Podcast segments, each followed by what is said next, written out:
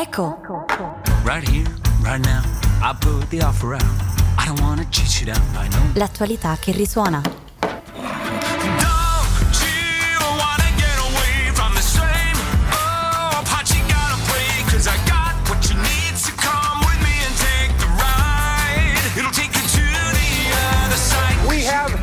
Strongest economy in the world. here in Europe. Fratelli e sorelle, buonasera. Saremo un bel problema per il governo di Giorgia Meloni. The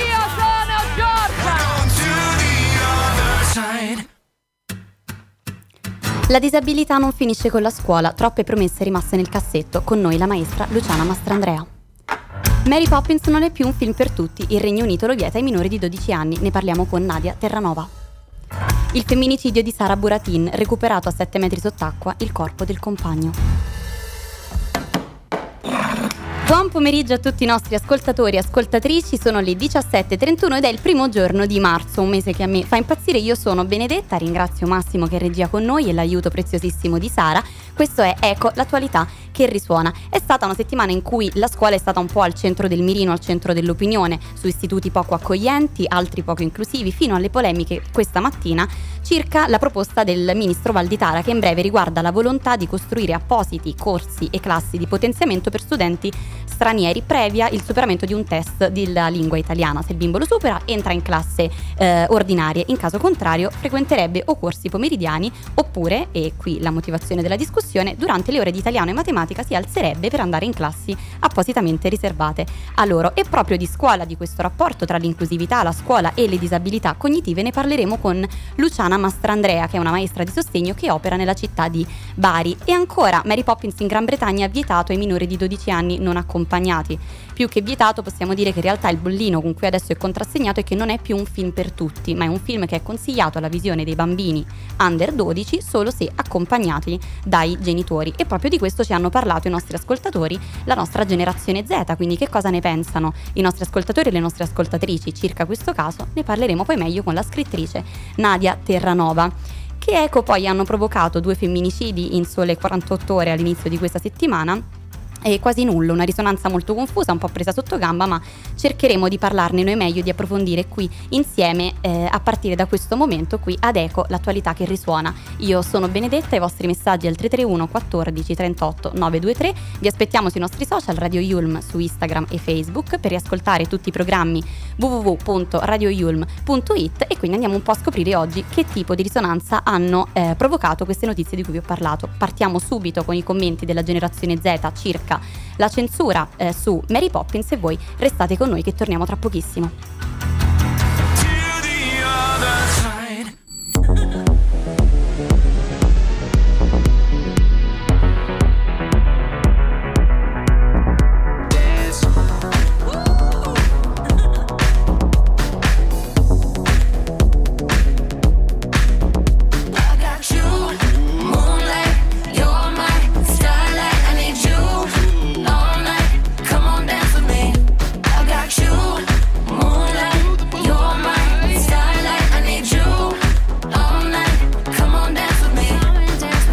Poppins è un film cult, ha fatto la sua storia e censurare un film del 64 nel 2024 per me è assurdo. Non sono d'accordo perché sono in generale contro la censura e perché nel caso specifico questo film porta con sé il suo contesto storico e quindi basta semplicemente spiegarlo ai bambini. Io non sono in disaccordo con il bollino perché sono dell'idea che eh, ci si voglia dissociare da determinati eh, linguaggi utilizzati all'interno del film. Credo che la censura sia un gesto esagerato, basterebbero le giuste avvertenze relative ad alcuni contenuti inappropriati del cartone. Allora, forse dato che si parla di un linguaggio discriminatorio, più che censurare la visione ai minori di 12 anni, avrei riadattato la sceneggiatura. Credo che queste operazioni siano confuse sul target di riferimento. Un bambino non cresce razzista perché ha visto Mary Poppins, ma se non riceve un'educazione adeguata da famiglia, scuola e società. Io trovo assurdo condannare e classificare Mary Poppins come discriminatorio quando ha accompagnato l'infanzia e la vita di moltissimi bambini ma anche adulti eh, per tutti questi anni.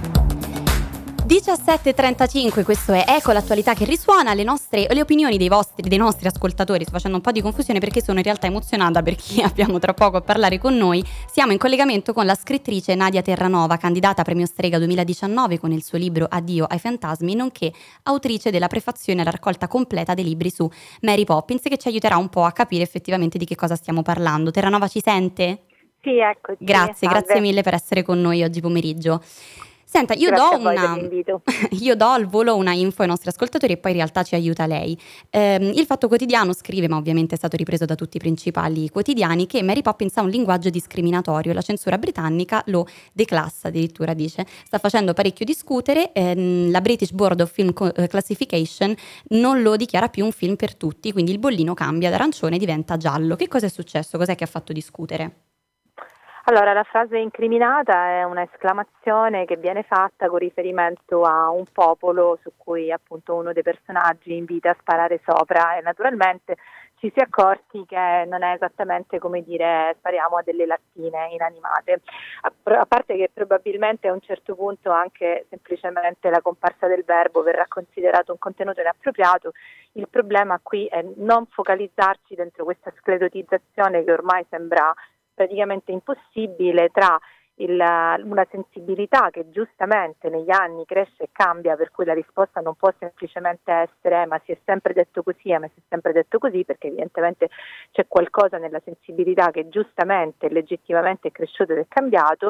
E d'altra parte però non possiamo neanche mettere i bollini di avviso su quello che a un certo punto ci rendiamo conto avere un significato diverso, essere visto con sguardo diverso, altrimenti l'intera storia dell'arte, della letteratura, della musica, io mi auguro sarebbe cosparsa di bollini, perché eh, tutti noi siamo cresciuti leggendo e ascoltando e vedendo film scorretti, sconvenienti e acquisendo piano piano la consapevolezza che soprattutto ciò che dicono i personaggi dentro un contesto non soltanto va contestualizzato rispetto all'epoca che è diciamo, l'argomentazione che sempre si dice, ma soprattutto noi dobbiamo avere cognizione della separazione tra il piano di ciò che un personaggio dice in un contesto di finzione o di riproduzione della realtà è l'affermazione di una verità. Il, mio proble- il problema secondo me è che negli ultimi anni c'è una piani, perciò ciò che è giusto e ciò che è etico viene immediatamente trasfuso dentro ciò che è artistico. Così è successo Eh, infatti per è Dumbo, per... pericoloso. Esatto, e così è successo per Dumbo, per gli Aristogatti, per Peter Pan, in realtà Mary Poppins sta intercettando un po' un fenomeno che,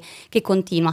Mm, La domanda che io mm, le faccio in realtà è Mary Poppins è un film per bambini o per adulti, indipendentemente adesso dal bollino? Il film è 0-100, io mi sono occupata nella mia vita di letteratura per ragazzi e di letteratura per adulti, sia come critica che come scrittrice, e forse è l'unica indicazione che davvero mi, mi sono data a volte nel, nel classificare i libri è l'età dei protagonisti e anche questo è un Mhm. limite per fortuna abbastanza incerto. Il problema è che gli adulti negli ultimi anni hanno cominciato sempre più, ma in realtà è un processo che parte dall'Ottocento, dalla scrittura delle fiabe, dall'invenzione dell'infanzia come contenitore dentro cui inculcare piuttosto che come appunto spazio della vita dentro cui sperimentare e hanno cominciato ad accorgersi che dentro quelli che credevano contenuti ehm, di divertimento pote- o, o- o- semplicemente di sperimentazione della realtà potevano mettere delle istruzioni per la vita. Io trovo mostruosa l'idea che la, la- la- la fiaba, la favola, il film, l'intrattenimento dei bambini sia un contenuto di istruzioni. Le faccio un esempio, la favola Mhm. di Biancaneve Sì. non conteneva nelle versioni orali prima di quella della prima scritta dai fratelli Grimm nessuna istruzione su quello che Biancaneve doveva fare quando i nani erano al lavoro. Queste istruzioni sono state scritte a poco a poco che eh, la borghesia, la nobiltà che eh, costituivano il pubblico di riferimento dei fratelli Grimm, mano a mano che le versioni venivano pubblicate, ben sette, si accorgevano di poter utilizzare quel momento per dare istruzioni alla fanciulla per diventare l'angelo del focolare.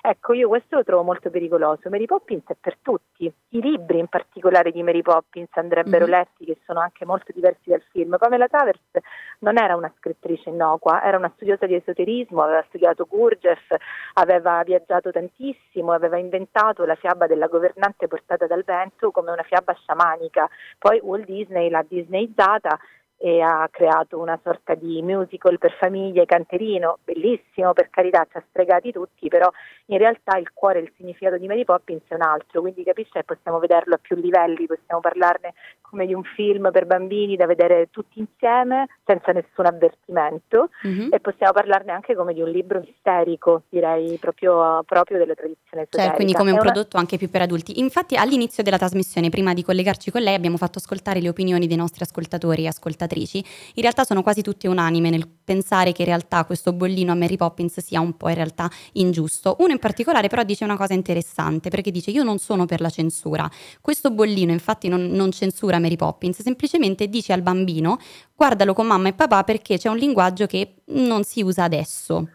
Siamo sicuri che mamma e papà sono quei mamma e papà che si fermano e dicono che quella parola non si dice? Mi sembra un'interpretazione abbastanza paternalistica dell'infanzia, come se da una parte ci fosse il bambino smarrito e dall'altra il genitore buono e consapevole, ma il mondo non sarebbe quello che è se la maggior parte degli adulti in circolazione non fosse razzista e non insegnasse ai bambini esattamente ad utilizzarlo quel linguaggio. Quindi l'avvertenza, oltre che sciocca, a me sembra inutile. In realtà mh, i bambini non, non- non vogliono fare altro che vedere ciò che è proibito e non sono affatto sicura che un adulto possa spiegarli e comprenderli meglio di quanto farebbe il bambino stesso che magari la prende per quello che è, c'è un'interiezione. Grazie, grazie mille per essere stata con noi. Nadia Terranova, scrittrice. Grazie a voi. Grazie, candidata Premio Strega 2019 con Addio Fantasmi e autrice della prefazione e la raccolta completa dei libri su Mary Poppins. Grazie a Nadia Terranova.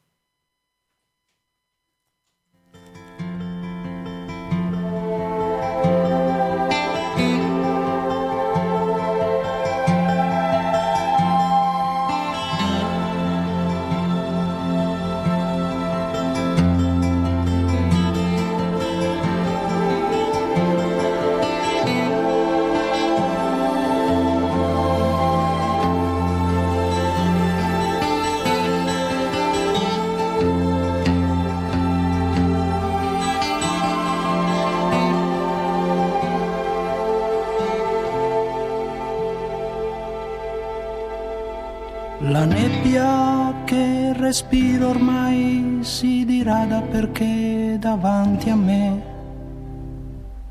un sole quasi bianco sale ad est. La luce si diffonde Dio, questo odore di funghi faccio mio, seguendo il mio ricordo verso est. Piccoli stivali e sopra lei una corsa in mezzo al fango e ancora lei. Poi le sue labbra rosa e infine noi. Scusa se non parlo ancora slavo, mentre lei che non capiva disse bravo e rotolammo fra sospiri e da. Poi seduti accanto in un'osteria, bevendo un brodo caldo che follia, io la sentivo ancora profondamente mia. Ma un ramo calpestato ed ecco che ritorno col pensiero e ascolto te, il passo tuo, il tuo respiro dietro me.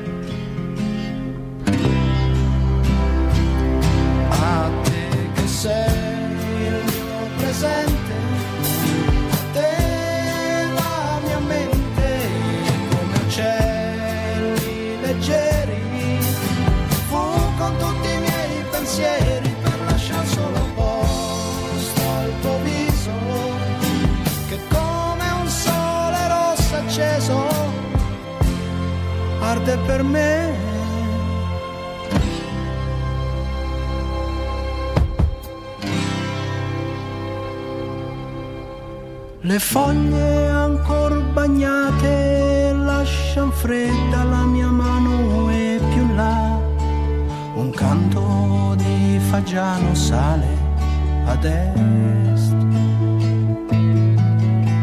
Qualcuno grida il nome mio, smarrirmi in questo bosco voglio io, per leggere in silenzio un libro scritto ad est. Le mani rosse un poco ruvide, la mia bocca nell'abbraccio cercano il seno bianco e morbido fra noi.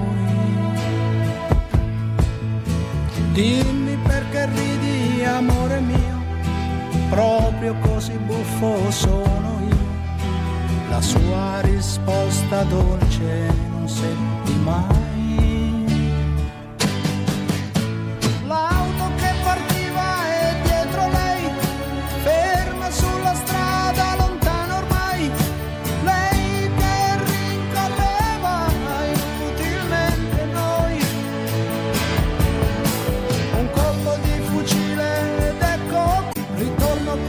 Pensiero. E ascolto te, il passo tuo, il tuo respiro dietro me.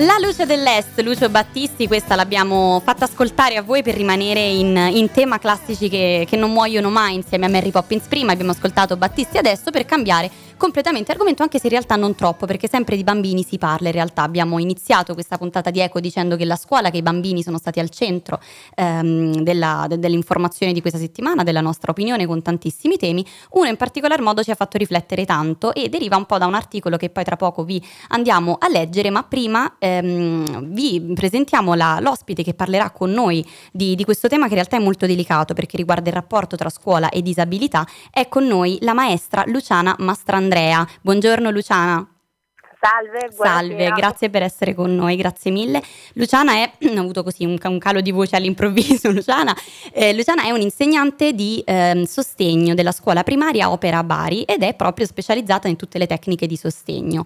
Andiamo a leggere un pezzettino di quest'articolo di cui vi parlavamo che è uscito lunedì sulla stampa e dice un bambino con disabilità del- di una scuola della Toscana trascorre a scuola almeno 200 ore in più del suo compagno della Campania. La presenza di un esercito di quasi 200.000 insegnanti di sostegno sono impegnati nelle scuole pubbliche, ma troppo spesso gli alunni disabili trascorrono lunghi periodi lontani dalle loro classi, ma soprattutto lontani dai loro compagni, unica, preziosa ed indispensabile esperienza di relazione, una distanza ed una solitudine insostenibile per tante famiglie. Ecco Luciana, partiamo da qui. Cosa significa fare lezioni ad un bimbo o ad una bimba che ha delle disabilità cognitive?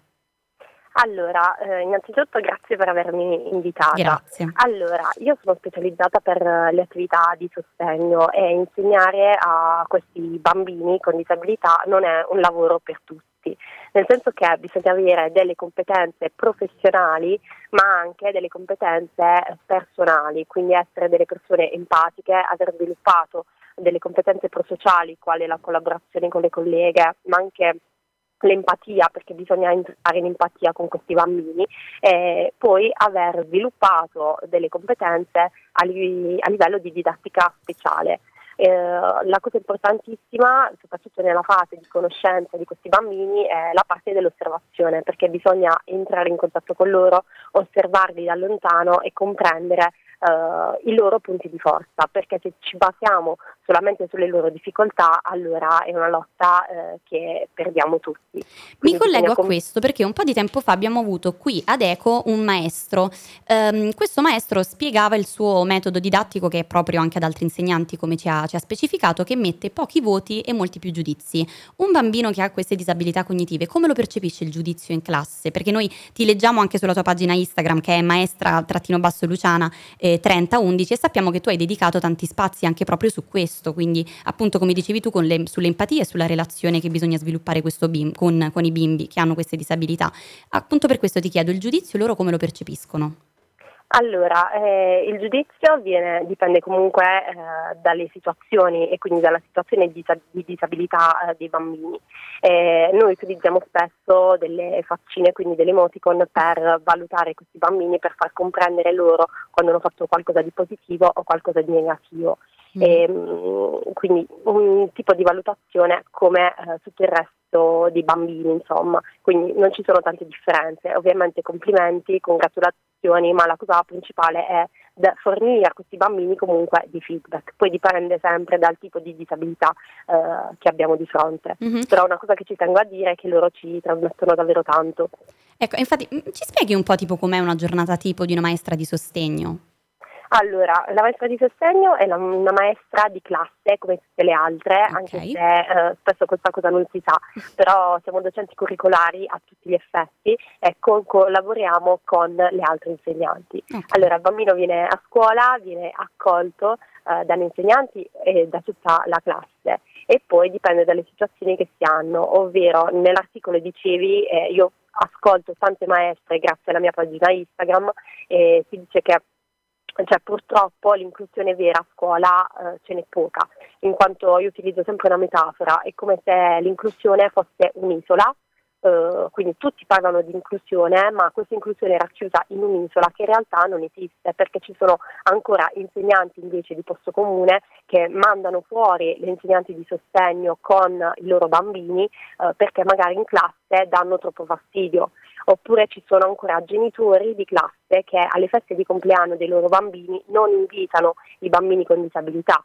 Ehm, ci sono ancora pochi insegnanti specializzati che quindi non hanno le competenze per accogliere i bisogni di questi bambini e ci sono ancora ambienti che rappresentano delle barriere per Mhm. i bambini con disabilità. Ma questa Nella cosa in scuola- classe come si percepisce? Cioè tra i bambini proprio? Ehm, come, come percepiscono un compagno che magari ha bisogno di un aiuto speciale rispetto a loro? Allora, ehm, sicuramente una risorsa, avere un bambino con disabilità in classe è sicuramente una risorsa. Ovviamente bisogna lavorare tanto sul rapporto del bambino con disabilità con tutti gli altri compagni, perché se le insegnanti lavorano appunto su quelle competenze ecosociali che ti parlavo prima, quindi sull'empatia, sulla collaborazione, sulla diversità e che quindi fanno capire che un bambino ad esempio con autismo non verbale non può parlare ma utilizza altri modi per comunicare quali la gestualità ehm, delle mani, del volto oppure ehm, di, di- di gesti particolari, loro lo comprendono e Mhm. quindi capiscono che anche quel bambino ha una propria personalità, un proprio carattere, anche quel bambino può trasmetterci qualcosa. E infatti proprio su, su questa cosa qui, sul fatto che il bambino effettivamente capisce il bisogno dell'altro bambino e si aiutano a vicenda, stamattina ha fatto parecchio scandalo la proposta che il ministro Valditara ha fatto riguardo i bambini stranieri, eh, per cui quelli che magari non parlano in maniera eccellente la lingua italiana. E una delle proposte all'interno appunto del suo piano di progetto era quello di eh, pensare che durante l'ora di italiano il bambino straniero si alzasse e andasse a fare lezioni in una classe che magari ehm, apposita per loro e per i loro bisogni. Non so se ti è mai capitato di avere in classe un bambino magari straniero che parla poco l'italiano o anche se non l'hai avuto cosa ne pensi di questa cosa? Può eh, avere effettivamente un senso quello di cercare di formare il bambino e di potenziarlo al di fuori dell'aula? Guarda, io penso che eh, piuttosto bisognerebbe ehm, accettare la diversità di questo bambino e considerarlo una, una risorsa in classe. Mhm. Bisogna lavorare in classe. Ci sono alcuni momenti che possono essere eh, portati, in alcuni momenti i bambini possono essere portati fuori dalla classe perché non è vero che se un bambino esce dalla classe allora non è incluso. No, ci sono di momenti di pausa, di momenti in cui ad esempio c'è bisogno del rapporto uno a uno con il bambino straniero o con il bambino con disabilità, ma con an- tanti altri bambini. Però ehm, non deve essere una forzatura, non tutti i bambini stranieri devono andare fuori, tutti i bambini con disabilità devono andare fuori per fare qualcosa, si deve provare sempre prima in classe, Mhm. Ci lasci perché davvero un- sono una risorsa e tutti gli altri bambini la riconoscono.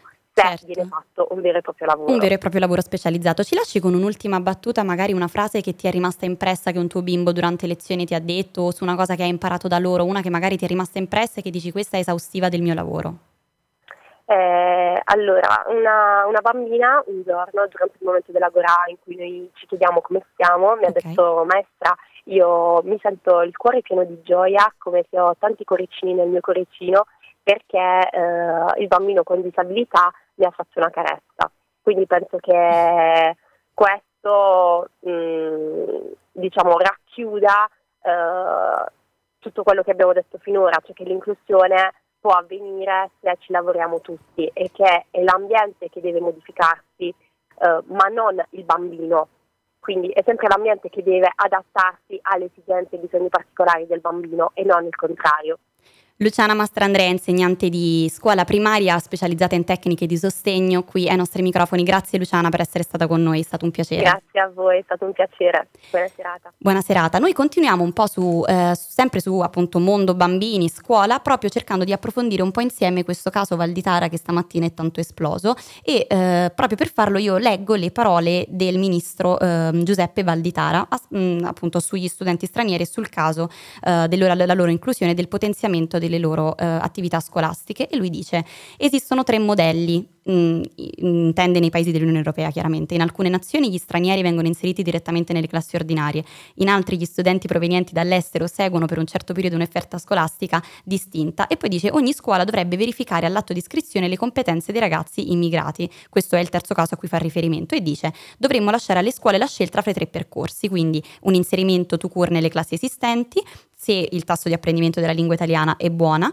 dice se ci sono invece dei deficit ehm, molto rilevanti dovremmo pensare a soluzioni alternative, possono esserne due e dice il ragazzo viene inserito eh, come tutti in una determinata classe, ma le lezioni di italiano ed eventualmente matematica le frequenta nelle classi ehm, di accompagnamento con docenti specializzati oppure che questo bambino possa seguire delle lezioni pomeridiane come fossero dei, dei doposcuola praticamente per potenziare ehm, la sua linguistica appunto in maniera extracurriculare. E poi dice queste soluzioni, eh, per implementare queste soluzioni bisogna avere un confronto molto ampio che tenga in considerazione le tante regioni che abbiamo in Italia, eh, le tante modalità didattiche che poi contraddistinguono tutti gli studenti. Questo ha fatto un eco eh, enorme, per cui ne parliamo qui per approfondirlo con noi, ma in realtà la risonanza è stata veramente molto forte, tutti i principali quotidiani hanno ripreso eh, la notizia e le parole del ministro Valditara, ma ehm, per capire un po' effettivamente l'opinione contraria in che cosa si, eh, si manifesta, vi leggo le parole che eh, Fabio Fazio, conduttore di Che Tempo Che Fa, dice a Oggi Settimanale e dice il ministro dell'istruzione e del merito Giuseppe Valditara sta valutando di introdurre dal prossimo anno scolastico il giudizio gravemente insufficiente nelle scuole elementari e di conseguenza ehm, di cercare, sto cercando di sintetizzarvelo perché l'articolo è molto lungo, ehm, di escludere i bambini eh, stranieri dalle classi to cure e cercare di farli scu- studiare nelle ore extracurriculari o addirittura allontanarli dalle aule e dice ecco signor ministro non lo faccia. Questo in realtà è stato un po' ehm, l'opinione principale anche di, dei principali partiti d'opposizione, Movimento 5 Stelle, PD, la pensano alla stessa maniera. Ovviamente questo è un metodo didattico che poi appunto andrà soppesato, così come ci dice stesso il ministro Valditara, e poi capiremo effettivamente come eh, comportarci nelle, nelle nostre scuole italiane a seconda di quello che poi si sceglierà per questi bimbi che arrivano da tutte le parti del mondo e cercano di studiare come tutti gli altri bambini eh, l'italiano. Voi ovviamente restate con noi perché tra poco tantissime altre eh, notizie, ma prima ascoltiamo una canzone che in realtà rappresenta anche un po' la mia infanzia, oltre che ad essere dedicata a dei bimbi, che è Una su un milione di Alex Britti. Accettami così, ti prego non guardare. Nella mia testa c'è un mondo da ignorare. Voglio che tu sia mia complice discreta. Accettami e sarai la mia bambola di seta. Accettami e vedrai, andremo fino in fondo. Non pensare a cosa è giusto e cosa sta cambiando. Andiamo al polo nord o al sud se preferisci. Accettami, ti prego, dimmi che ci riesci. Non ho detto mai di essere perfetto. Se vuoi ti aiuto io a scoprire difetto. Se trovi di più, ancora mi sta bene. basta che restiamo ancora così insieme. Amo, amo è qualcosa che si muove su e giù per lo stomaco più freddo della neve. Amo, amo è un buco alla ciambella, la sua dolcezza effimera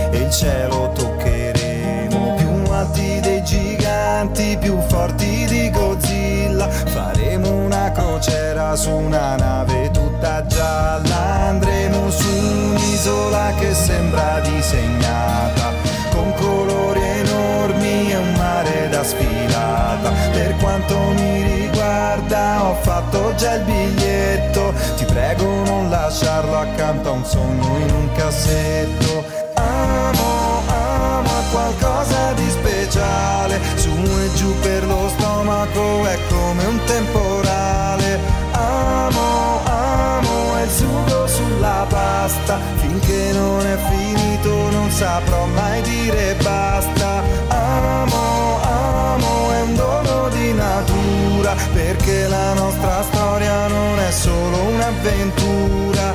Amo, amo è una semplice canzone e serve a me per dirti che sei una su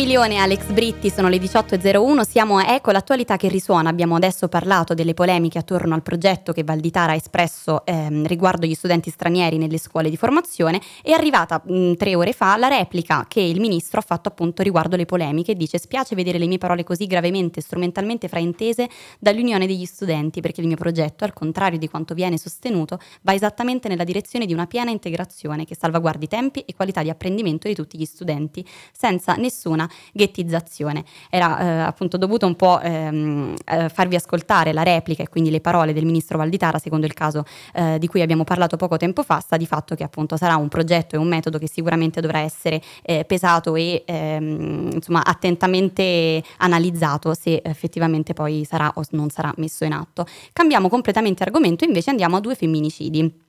Questi due femminicidi sono stati di Sara e Maria. Queste due donne sono state uccise nell'arco di 48 ore a inizio settimana. Perché ne parliamo qui a Eco? E ce lo dice un po' il titolo della nostra trasmissione, perché in realtà la risonanza che questi due femminicidi hanno avuto è stata veramente pari a zero, quasi nulla. Eh, nonostante i principali quotidiani e le nostre fonti di informazione eh, ne abbiano parlato, in realtà poi il peso che ha avuto nella nostra opinione pubblica è stato veramente molto poco rilevante. Ed è un peccato perché questa cosa fa riflettere, non soltanto chiaramente per, per giustizia e per ricordare le vite di due donne che sono state, sono state strappate, ma anche perché sembra un po' che ci siamo abituati a, a notizie di questo genere e in realtà anche un po' come biasimarci perché queste morti avvengono sempre più frequentemente. In particolare Sara Buratin ehm, è stato recuperato il corpo di Alberto Pittarello che è il compagno eh, di Sara scomparso poche ore dopo l'omicidio appunto della, della donna. Eh, lui 39 anni è stato eh, ritrovato eh, sotto 7 metri d'acqua chiuso in un furgone ehm, dopo l'omicidio di questa donna che è una quarantenne uccisa martedì a casa della madre nel, nel Padovano.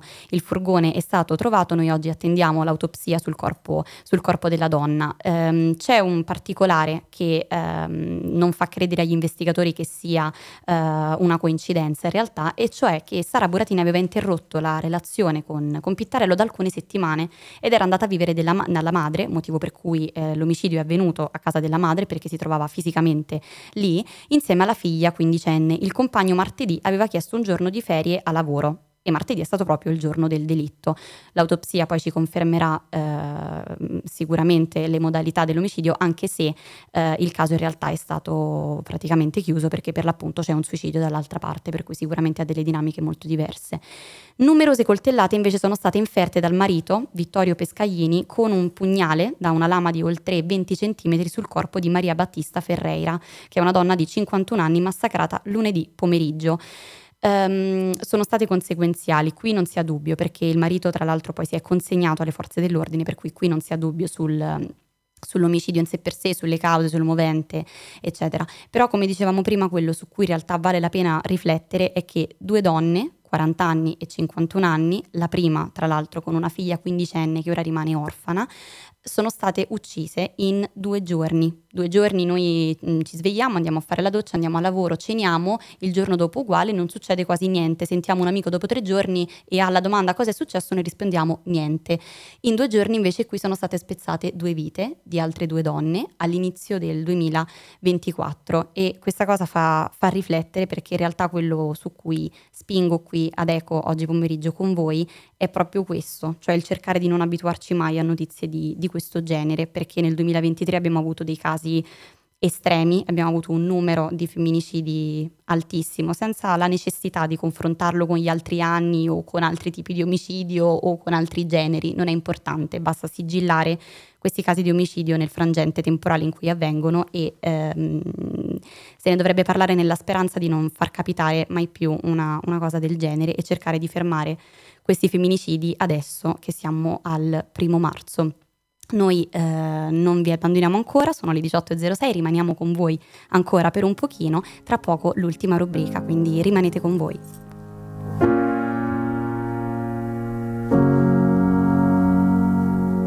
This is the way you left me. I'm not pretending. No hope, no love, no glory, no happy ending. This is the way you left me. I'm not pretending.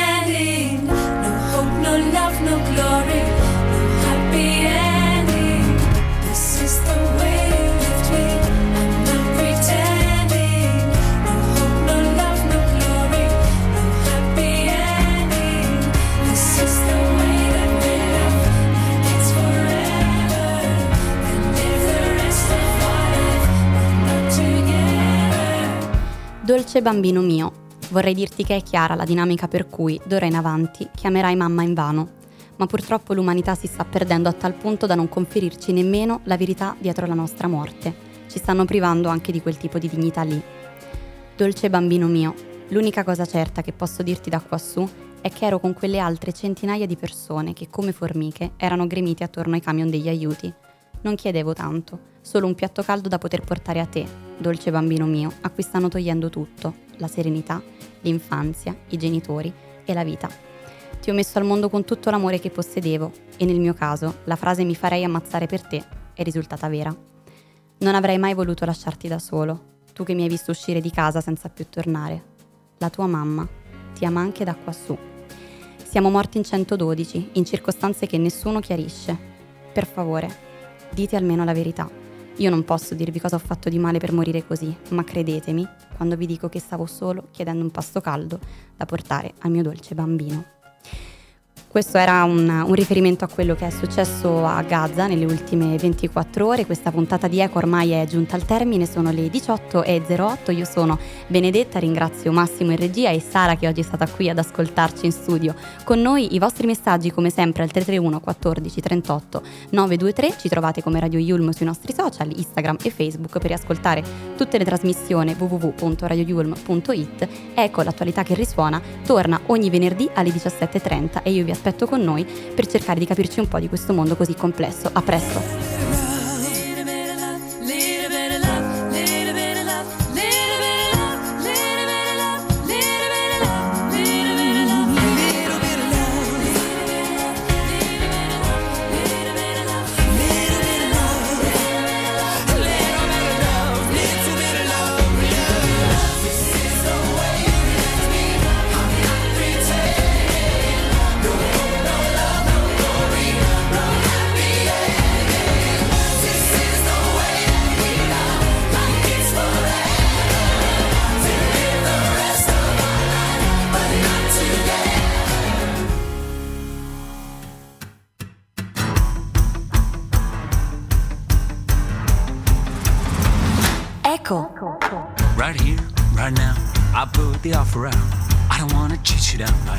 L'attualità che risuona.